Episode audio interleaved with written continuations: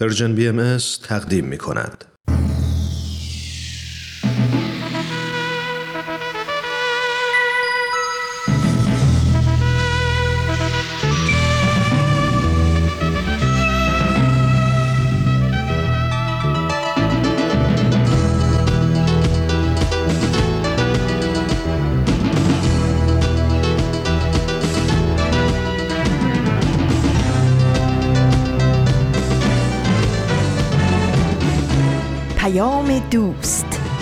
برنامه ای برای تفاهم و پیوند دلها.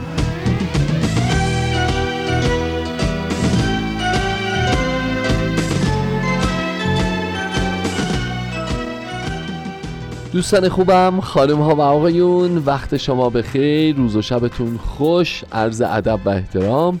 خوش اومدید به برنامه خودتون. اینجا رادیو پیام دوسته. این قسمت دیگه ای از مجموعه سهشنبه های نقره است و من هومن عبدی در خدمت شما هستم.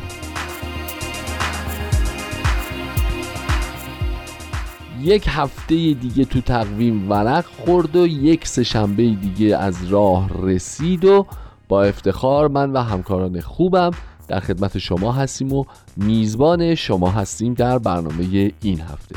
امروز سهشنبه 23 دی ماه 1399 دوازدهم ژانویه 2020 20 20 21 آفرین آفرین. 21 تون مبارک دو مرتبه. 2021 تون مبارک. دوازده روز گذشت هنوز هیچی نشده. پرک زدیم به هم. دوازده روز از سال جدید میلادی گذشته. واقعا آرزو می‌کنم که این سال 2021 از هیچ جهتی شبیه به این 2020 نباشه. هرچقدر عددش خوشگل و روند بود و باحال بود و 20 20 بود ولی یه جورایی تو تمام دنیا یک بلوایی در این سال به شد که فکر می‌کنم تا دنیا دنیاست یاد و خاطرش برای ما میمونه. این اتفاقاتی که در طی یک سال گذشته افتاد. خب به حال از قدیم گفتن که سهشنبه نقره و برنامه شعله. گفتن سهشنبه نقره و نقطه سر خطش. بنابراین ما برای اینکه این فرمول رو همچنان رعایت بکنیم قسمت های جدیدتری از هر دو این برنامه ها رو هم امروز به اتفاق خواهیم شد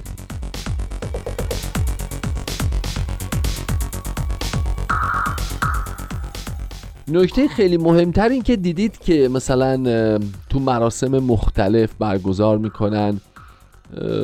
اکثرا تو برنامه های ویژه سال نو این کار رو می‌کنن یا تو مناسبت ها و برنامه ها و جشن های مختلف مروری می‌کنن بر درگذشتگان سال گذشته. در سال 2020 متاسفانه این تعداد نفرات بزرگانی که از دست رفتن و از میون ما رفتن خیلی خیلی زیادتر از هر سال بود. خب به خاطر اینکه تعداد خیلی زیادی جهان و جهانیان کشته دادن به خاطر گسترش این ویروس کرونا و اصلا یه حال و هوای عجیبی همه دنیا رو در سال پیش در بر گرفته بود. قرنطینه ها محدودیت ها عدم رفت آمد ها عدم اجتماع ها دور همی ها معاشرت های اجتماعی و غیر اجتماعی و خانوادگی و غیر خانوادگی. خلاصه همه چی جوری بود در سال گذشته. به همین نسبت شما می‌دونید که انقدر ما خبرهای بد شنیدیم. کشوری دنیایی جهانی دوستی فامیلی. و انقدر متاسفانه آمار فوت و مرگ و میر و خبرهای ناگوار در سال گذشته زیاد بود که یه جورایی فکر می‌کنم کوچکترین بیمقدارترین و پیش پا افتاده ترین خبر خوش این روزها می‌تونه ما رو واقعا به شعف و سرور برسونه. می‌تونه یک انفجار خبری خوب برای ما باشه. می‌تونه کلی بهمون انرژی و نیرو بده. می‌تونه کلی حالمون رو حال خوبی بکنه و دگرگون بکنه. حالا سوال اینه توی یک همچین جهان وانفسایی که همه اوضاعشون به هم ریخته از کلی از کسب و کارها نابود شده و آمارها میگه متاسفانه برای همیشه نابود شده. کلی از کسب و کارها با بحرانهای جدی مواجه شده. خیلی از آدمها درآمداشون به یک چهارم و یک پنجم رسیده. خیلی از آدمها به کلی درآمدشون قطع شده. بیکار شدن عزیزانشون رو از دست دادن یا عزیزانشون همزمان با اینکه این برنامه الان داره پخش میشه درگیر این بیماری هستن حالشون وخیمه یا در مراحل مختلف مبارزه با این بیماری و بیماری های دیگه ای هستند. ما چیکار باید بکنیم که حال خوبی داشته باشیم؟ چیکار بکنیم که سطح انرژیمون رو به نحو مطلوبی حفظ بکنیم؟ و از اون مهمتر چیکار بکنیم که بتونیم این انرژی مثبت این حال خوب این روحیه پرنشات خودمون رو به دیگران هم منتقل بکنیم. فقط خودمون نباشیم که ازش استفاده می‌کنیم. فقط خودمون نباشیم که منفعت می‌بریم ازش. بلکه دیگران رو هم با همین حال خوب سهیم و شریک بکنیم.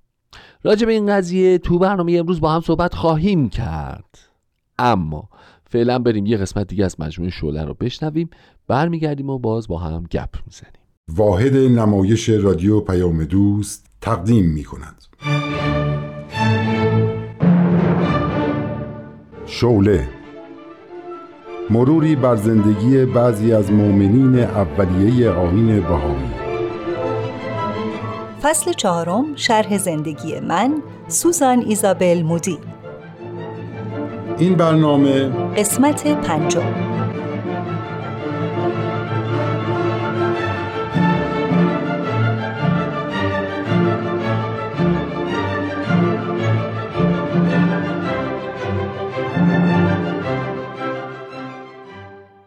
من سوزان ایزابل مودی هستم که در سال 1851 میلادی در آمستردام نیویورک در خانواده مسیحی و پیرو مذهب پروتستان متولد شدم. وقتی شرایط تحصیل در رشته پزشکی برای خانمها در آمریکا فراهم شد، وارد کالج پزشکی شدم. اما تحمل دیدن تشریح بدن انسان رو نکردم و انصراف از تحصیل دادم و به آموختن هنر رو آوردم. وقتی به آین بهایی معتقد شدم فکر کردم برای من بهترین راه خدمت به مردم همون پزشکیه و در سن 52 سالگی دوباره وارد کالج پزشکی شدم و در 58 سالگی به جمع پزشکان پیوستم. وقتی خبر فارغ و تحصیلی من در رشته پزشکی به گوش عبدالبها که در عراضی مقدسه اسیر حکومت عثمانی بود رسید طی مکتوبی به من امر فرمود به ایران برم و در اون سرزمین مشغول تبابت بشم. چون خانمای مسلمون ایرانی حاضر نبودن به هیچ وجه به پزشک مرد مراجعه کنند حتی اگه جونشون رو هم از دست بدن. در اون زمان که ایران انقلاب مشروطه رو پشت سر گذاشته بود جوانای تحصیل کرده اروپا به وطن مراجعت می‌کردن و مشغول کار می‌شدن. از جمله فارغ و تحصیلان رشته پزشکی. ولی همگی مرد بودن و نیمی از مردم ایران یعنی خانومان نمی‌تونستن از علم این تحصیل کرده های اروپا بهره ببرن. بنابراین من بلافاصله فرمان عبدالبها رو اطاعت کردم و در تهران با تأسیس یک مطب به مداوای بیماران به خصوص بیماران زن مشغول شدم. علاوه بر اون در مدارس دخترانه و پسرانه ای که بهاییان برای اطفال ایران تأسیس کرده بودند کار می کردم. چون خیلی دستنها بودم به دوستای آمریکایی خودم نوشتم که اینجا میدان خدمت به انسانای محتاج بازه هر نوع خدمت بشر دوستانه ای که می‌تونید بکنید اینجا برای شما فرصتش هست. اولین کسی که اومد لیلیان عزیز دختر زیبای 21 ساله ای بود که تحت شرایط بهداشتی خوبی بزرگ شده بود. در همون ابتدای ورود از آب آلوده مریض شد. ولی بعد از به دست آوردن سلامتی در مدرسه دخترانه بهاییان مشغول خدمت به کودکان ایران شد. بعد از اون خانم دیگه که پرستار بود و من خیلی احتیاج به یک پرستار تحصیل کرده داشتم وارد ایران شد. کسایی هم که نمی‌تونستن بیان ایران و تمایل شدیدی داشتن که کمکی به این سرزمین مقدس بکنن با فرستادن پول به مدارس بهایی کمک مالی می‌کردن. جنگ ایران و روسیه که موجب شکست ایران شد قحطی هم به بار آورد که باعث شد ما هم با سایر ایرانیان دوران سختی رو بگذرونیم. بعد از اون جنگ جهانی هم شرایط رو سختتر کرد و ما دیگه نمی‌تونستیم کمک مالی از خارج بگیریم.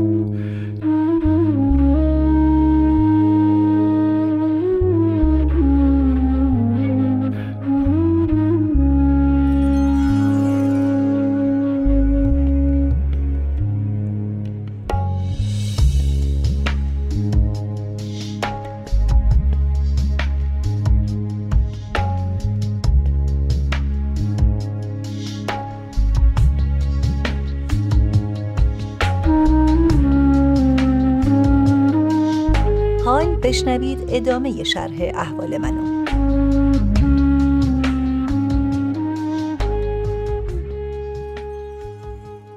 خانم دکتر مودی واقعا این خانم دکتر کلاک که شرایط سخت اینجا رو می‌دونست فداکاری بزرگی کرد که آمد. درسته. خوشبختانه مورد قبول مردم ایران هم واقع شده. همونقدر که شما رو دوست دارن اونو هم دوستش دارن. آره خیلی محبوب مردمه. واقعا از صمیم قلب کاراشو انجام میده.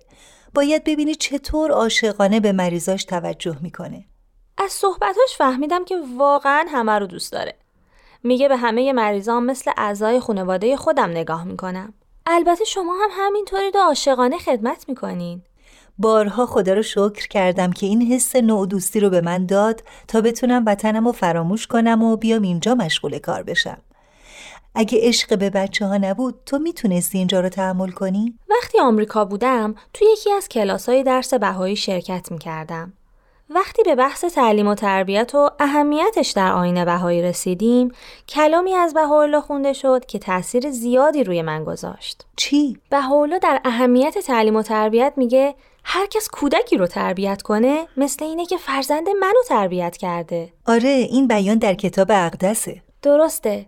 وقتی این کلام بهاءالله رو شنیدم اشتیاقم واسه معلمی چند برابر شد تا اینکه مسئله سفر به ایران پیش اومد. با خودم می‌گفتم لیلیان داری میری ایران وطن بهاءالله به بچه های بهاءالله درس بدی. نمی‌دونی خانم دکتر مودی با چه شور و شوقی به ایران اومدم. هدف بهاءالله ایجاد وحدت عالم انسانیه. الفت و اتحاد بین همه آدما از هر قوم و ملت و نژاد و مذهب. خوشحالی ما هم اینه که نقشی در این الفت و اتحاد داریم. اگه الان دستوری از عبدالبها برسه که برم در دورترین نقطه دنیا نمی‌دونم کجا هر کجا قلب جنگلای آفریقا یا آمازون یا برم تو سرمایه آلاسکا هر جا فورا اطاعت می‌کنم.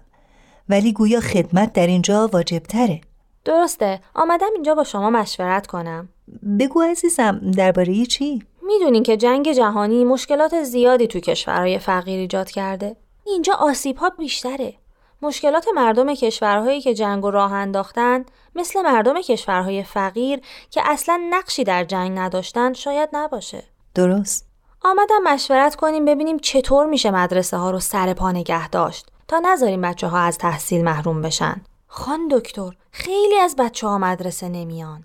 من که شهریه خیلی از بچه هایی که توان مالی نداشتن رو می‌دادم.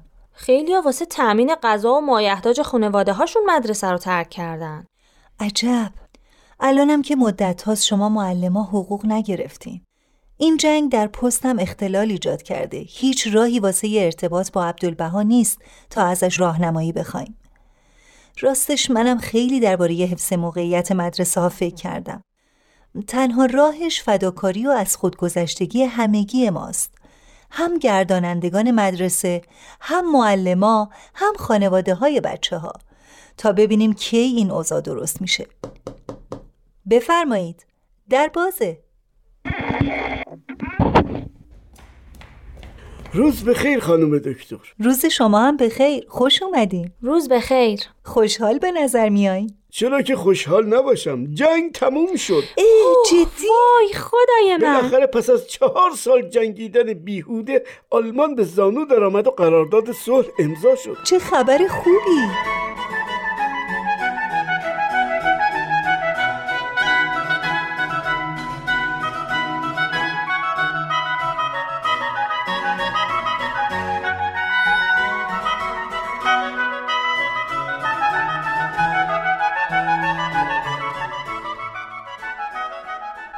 یعنی میشه مشکلات مدرسه حل بشه؟ البته تا اوضاع رو برا بشه و ارتباط با دنیای خارج سر و سامون بگیره زمان می‌بره. ولی باید امیدوار بود. دغدغه تو مدرسه است. دغدغه من هم مدرسه هم کمبود دارو. چقدر از مریضا که به خاطر نبودن دارو جونشون رو از دست دادن. اونایی هم که زنده هستن حال و روز خوشی ندارن. می‌بینید دنیا چقدر کوچیک شده؟ یه عده اون سر دنیا به جون هم میفتن و مشکلات عدیده واسه این مردم سایر دنیا به وجود میاد. واسه این مردمی که اصلا کاری بهشون نداشتن. اینجاست که می‌فهمیم چقدر تعالیم بهاءالله به درد دنیای امروز می‌خوره. اگه تعالیم حضرت با الله به گوش مردم دنیا می‌رسید و مردم منصفانه در این تعالیم نو و بدی تفکر می‌کردن شاید دنیا به این روز نمیافتاد. همونطور که شما عزیزان منصفانه شنیدین و منصفانه قضاوت کردین. متاسفانه اینجا هنوز مخالفت با پیروان حضرت با ادامه داره. کجاست انصاف؟ کجاست؟ بیایید برای این صلح جشن بگیریم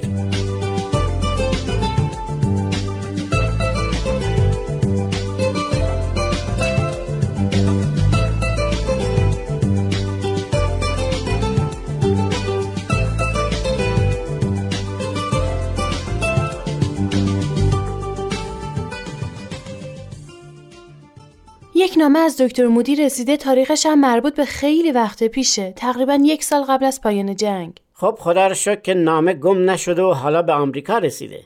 بالاخره ارتباط ها قطع بود. خب چی نوشته؟ بذار اینجا رو برات بخونم. بخون. این جنگ زندگی را در ایران بیش از پیش طاقت فرسا کرده.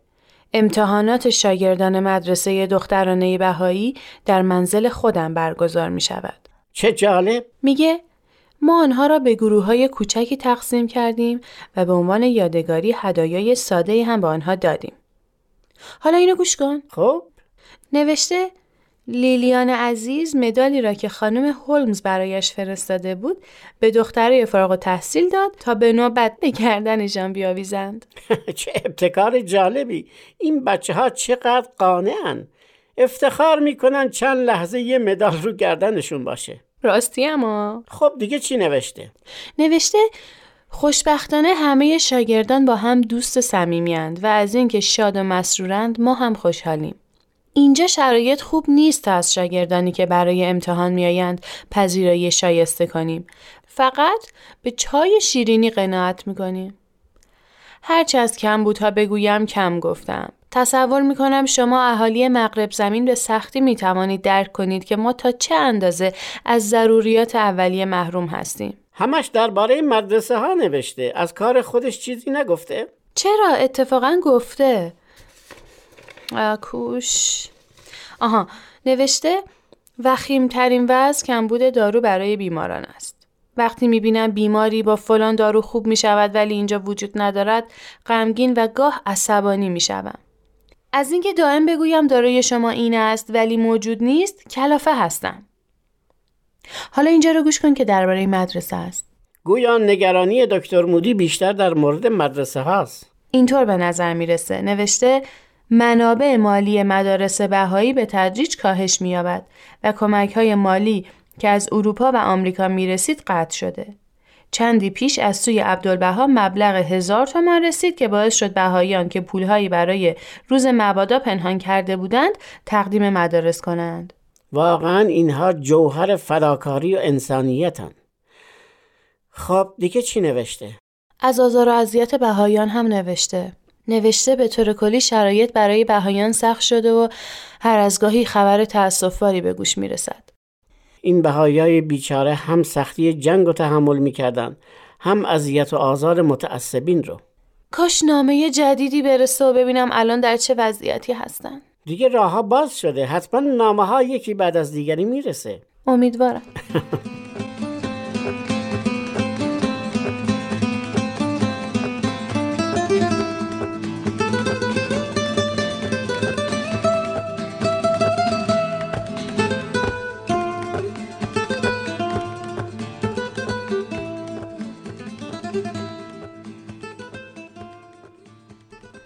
خانم دکتر امروز الیزابت رو دیدم. خیلی خسته به نظر می رسید گرچه اون کارش پرستاریه ولی خودش واقعا به پرستاری احتیاج داره.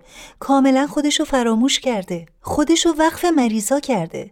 الیزابت شاید بهترین پرستار تحصیل کرده ایه که تو این مملکت زندگی می‌کنه. کاش چند روزی به مرخصی می‌رفت. تو شمال تهران باغهای خوبی هست. که شنیدم مردم واسه تفریح میرن اونجا. بارها بهش گفتم ولی میگه من واسه تفریح و گردش و استراحت که نیومدم اینجا. من باهاش صحبت می‌کنم. پدر یکی از بچه های مدرسه دوروشکه داره. واسه جمعه وقتم رو باهاش تنظیم می‌کنم. جمعه خیلی خوبه. مطب تعطیله. من میرم بیمارستان هم مریضا رو ویزیت می‌کنم هم کارای الیزابت رو انجام میدم. ولی فکر نمی‌کنم قبول کنه. اینقدر بهش التماس می‌کنم که نتونه تقاضای منو رد کنه.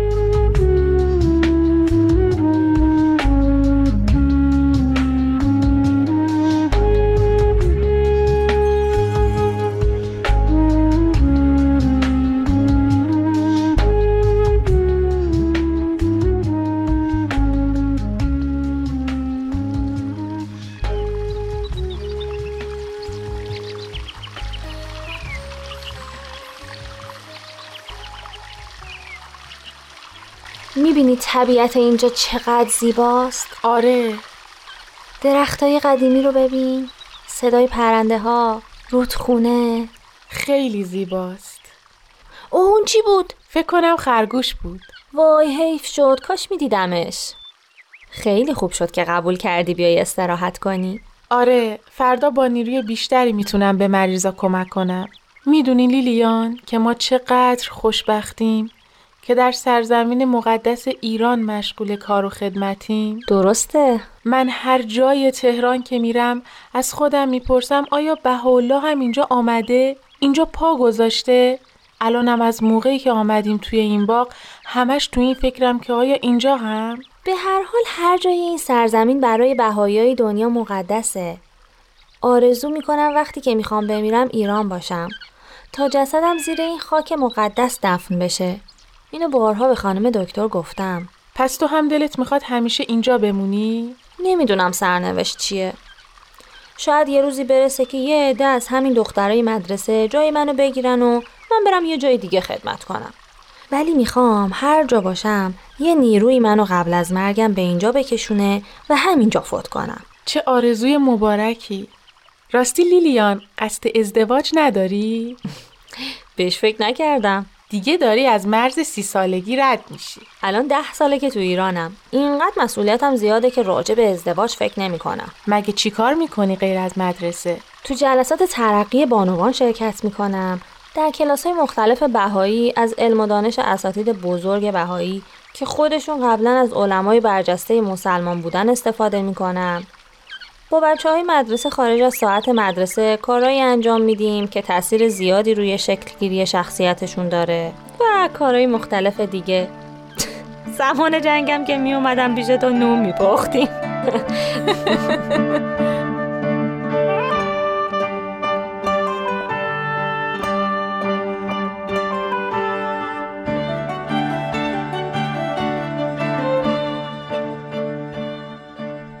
دیروز خوش گذشت؟ خیلی خیلی. می‌بینم که چقدر سر حالی. کاش شما بودین. یا من یا تو.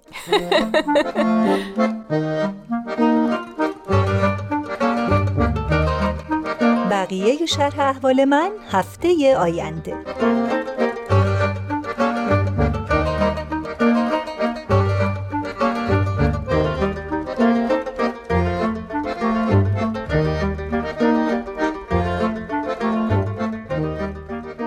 خب دوستان اینم قسمت دیگه ای از برنامه شعله بود که تقدیمتون شد. ممنونم که همچنان با سه‌شنبه های نقره رادیو پیام دوست همراه هستید.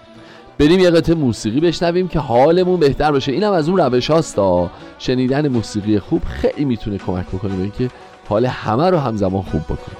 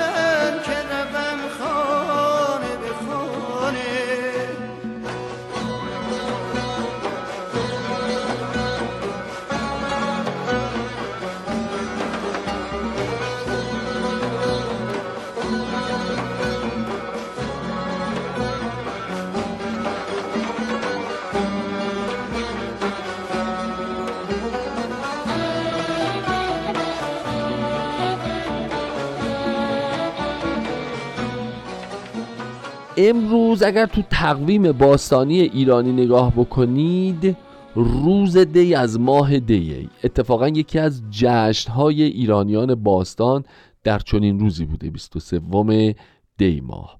شما بهتر از من می‌دونید که در ایران باستان روزهای ماه هم هر کدوم برای خودشون نامی داشتن.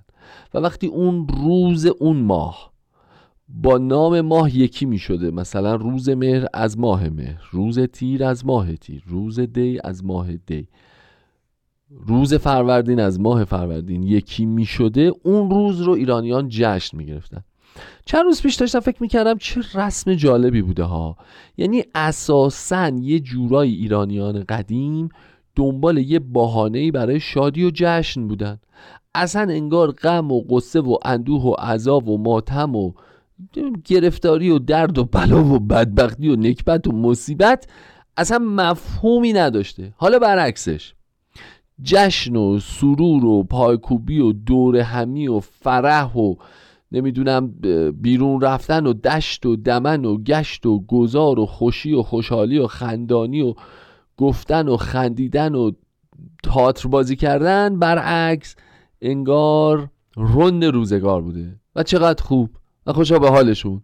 و حالا آدم فکر می‌کنه که درسته که ما شاید نتونیم به اون قدرت و کیفیت و پیگیری های مستمر این جشن و سرور و شادی و در سطح کلان داشته باشیم.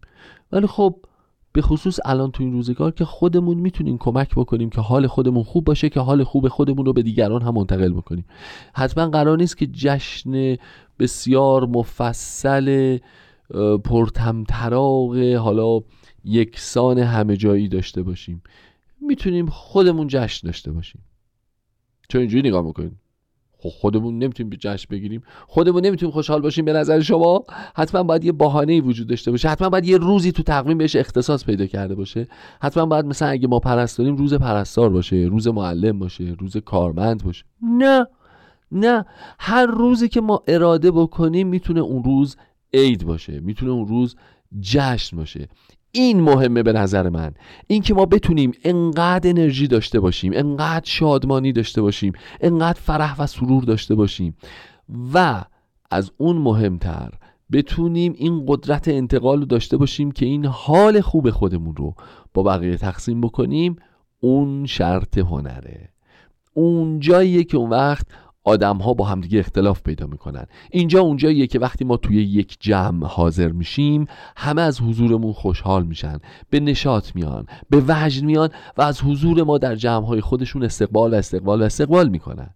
برعکس دیدین آدمایی که وقتی خبرش میپیچه که فلان کسک هم قراره امشب بیاد یه ذره لب و لوچه ها آویزون میشه و یه ذره همه قیافه می‌گیرن و رو مب جابجا جا میشن و اینها.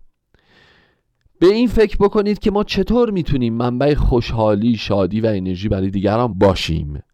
اینکه روز نو، حال نو، خبر نو، خبر خوب باشه حال همه رو خوب می‌کنه.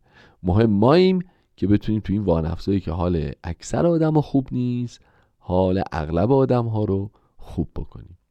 دانشمندان تحقیقات زیادی کردن میگن یکی از روش ها شنیدن برنامه نقطه سر خط می‌تونه باشه. ما برای اینکه این رو آزمایش بکنیم بنابراین از شما دعوت می‌کنیم که همه با هم بریم یه قسمت دیگه از نقطه سر خط رو بشنویم ببینیم تاثیر می‌ذاره یا نه واقعا. خواهش بفرمایید. نقطه سرخط برنامه ای از نوید توکلی.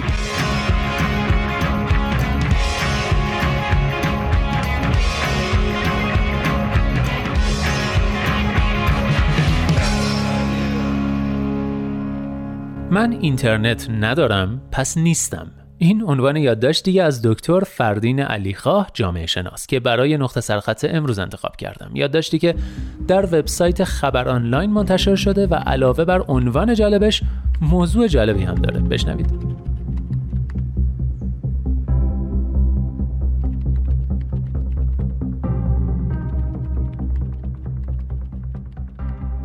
اریک مکگنس نویسنده آمریکایی در سال 2002 اصطلاح فومو را برای بیان یکی از پیامدهای روانی استفاده از شبکه های اجتماعی به کار برد.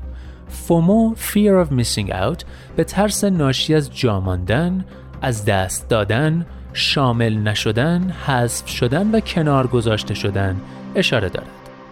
کاربر شبکه های اجتماعی به عکس هایی که دیگران به ویژه دوستان و آشنایانش در شبکه های اجتماعی منتشر می کنند نگاه می کند و دوباره نگاه می کند حسدش برانگیخته می شود و حس تلخی به سراغ او می آید حسی از اینکه آنها خوشند و او از هر چه خوشیست جا مانده. آنها با همند و دارند از اوقاتشان لذت می‌برند و او را کنار گذاشتند ترس از دست دادن فرصت حضور یکی از معانی اولیه فومو است.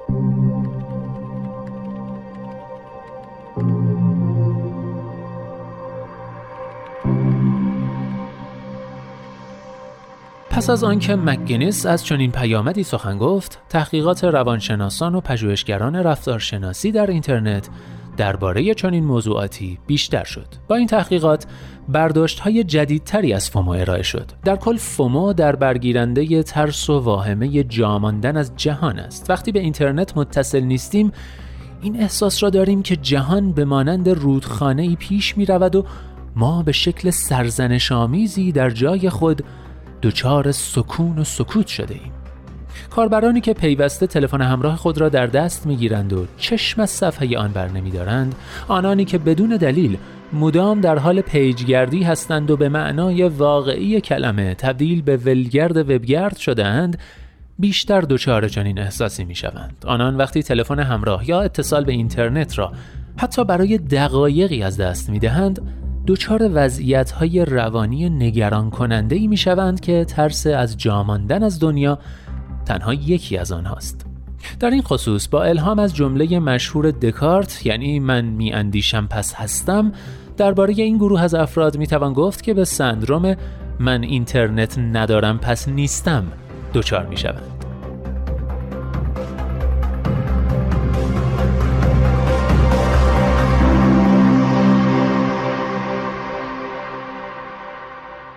در همین خصوص تحقیقات نشان داد که کاربران شبکه های اجتماعی علاوه بر اینکه از دیدن عکس های سرخوشی و لذت های روزمره دوستانشان به احتمال زیاد دچار فومو می شوند با ندیدن عکس ها هم حس و حال خوبی ندارند. برخی این حس و حال را با مومو شرح دادند. Mystery of Missing Out که می تواند به معنای رمز و راز یا معمای جا ماندن باشد. وقتی هیچ عکسی از رویدادهای زندگی روزمره دوستان و آشنایان منتشر نمی شود حتما کاسه زیر نیم کاسه است. در این وضعیت کاربر شبکه های اجتماعی مدام دچار این وسواس فکری است که با منتشر نکردن عکس آنها نمی‌خواهند او از موضوعی با خبر شود. آنها دارند خوشیها همیها گشت و گذارهایشان را از او پنهان می کنند پیامدهای روانی استفاده بیش از حد از شبکه های اجتماعی یا حضور آنلاین به این دو وضعیت یاد شده محدود نمی شود. محققان از فومومو Fear of Mystery of Missing Out فوجی Fear of Joining In و دهها اصطلاح دیگر می‌گویند که همگی بیانگر تأثیرات نامطلوب اینترنت بر روان کاربران است. برای مثال منظور از فوجی یا ترس از پیوستن نداشتن اعتماد به نفس و همچنین واهمه پیوستن به گروه های مجازی است. ترس از اینکه هیچ کس نظرات یا واکنش های ما را لایک یا پسند نکند و حسی از تنهایی به سراغ ما بیاید. شاید بعضی از شما شنوندگان عزیز آنچه گفته شد را نه مسئله جدی بلکه متعلق به بخش های کوچکی از کاربران شبکه های اجتماعی بدانید ولی بدون تردید این مشکلات در نسل جدید که به بومی های دیجیتال مشهورند یعنی نسلی که تولد و رشدش در عصر اینترنت اتفاق افتاده است جدیتر به نظر می رسد.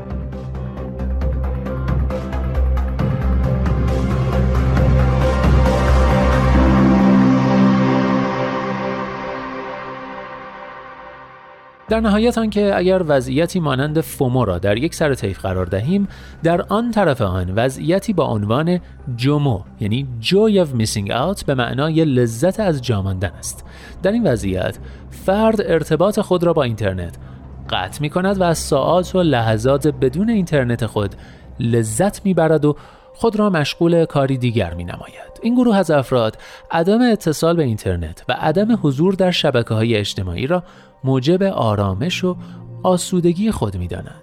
روشن است که این وضعیت غیر واقع بینانه است و با توجه به شرایط و مناسبات زندگی امروزی تقریبا غیر عملی و ناممکن به نظر می رسد هرچند همکنون برخی افراد متفاوت پیشه آگاهانه چنین رویه ای را انتخاب کردند.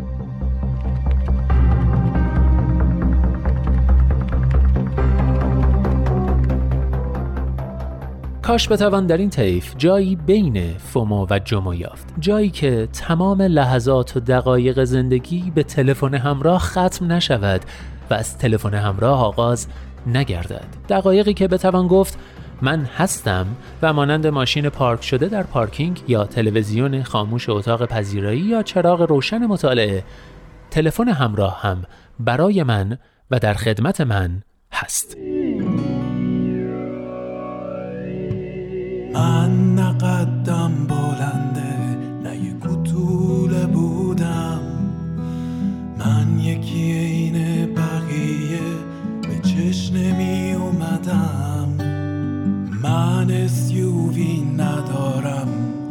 به رایت سوار نمیشم. یه دیویز شیش قسطی دارم که از صد جاش مالیدم. بابام یه کارمند ساده است ولی پول دار ندارم. من سر گرسنه هیچ وقت نشده زمین بذارم. واسه ایرپاد و اپل واچ پول کم میارم. سیکسس خسته تو جیبمه. جا واسه دوتا فیل ندارم. اگه یه وقت خطایی ازم سر زد تو بازداشتگاه میخوابم. من فامیل و دوست و آشنای گردن کلوف ندارم.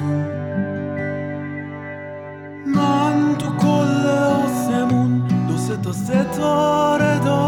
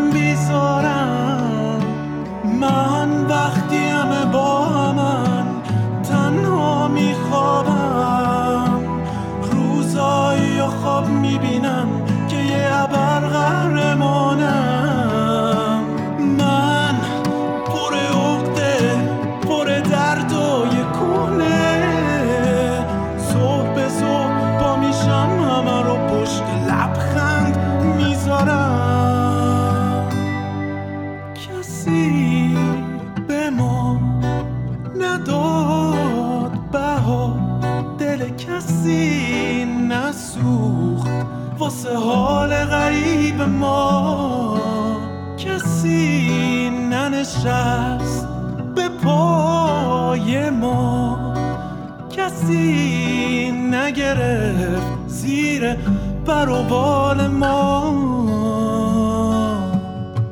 یه دوستایی دارم زن و زندگی دارن. یه دوستایی دارم شوگرمو میدارن. یه دوستایی دارم که تکساس میرن تعطیلات و هلو هلو یه دوستایی دارم پول به هیچ جاشون نی دوستایی دارم نون رو صفرشون نی وسط سل زدم هیچکی عین من بی خاصیت نی کسی به ما نداد بها. دل کسی نسوخت. واسه حال غریب ما کسی ننشست. به پای ما کسی نگرفت زیر پر و بال ما. تو کنسرتم همه دوست و آشناست. که چند تا داغ کف شیشه ناشتاست صورت و تعریف و خنده های فلان هرچی می‌خوان بگن واسه من آشناست. من تو خلوت خودم رو برنده می‌دونم.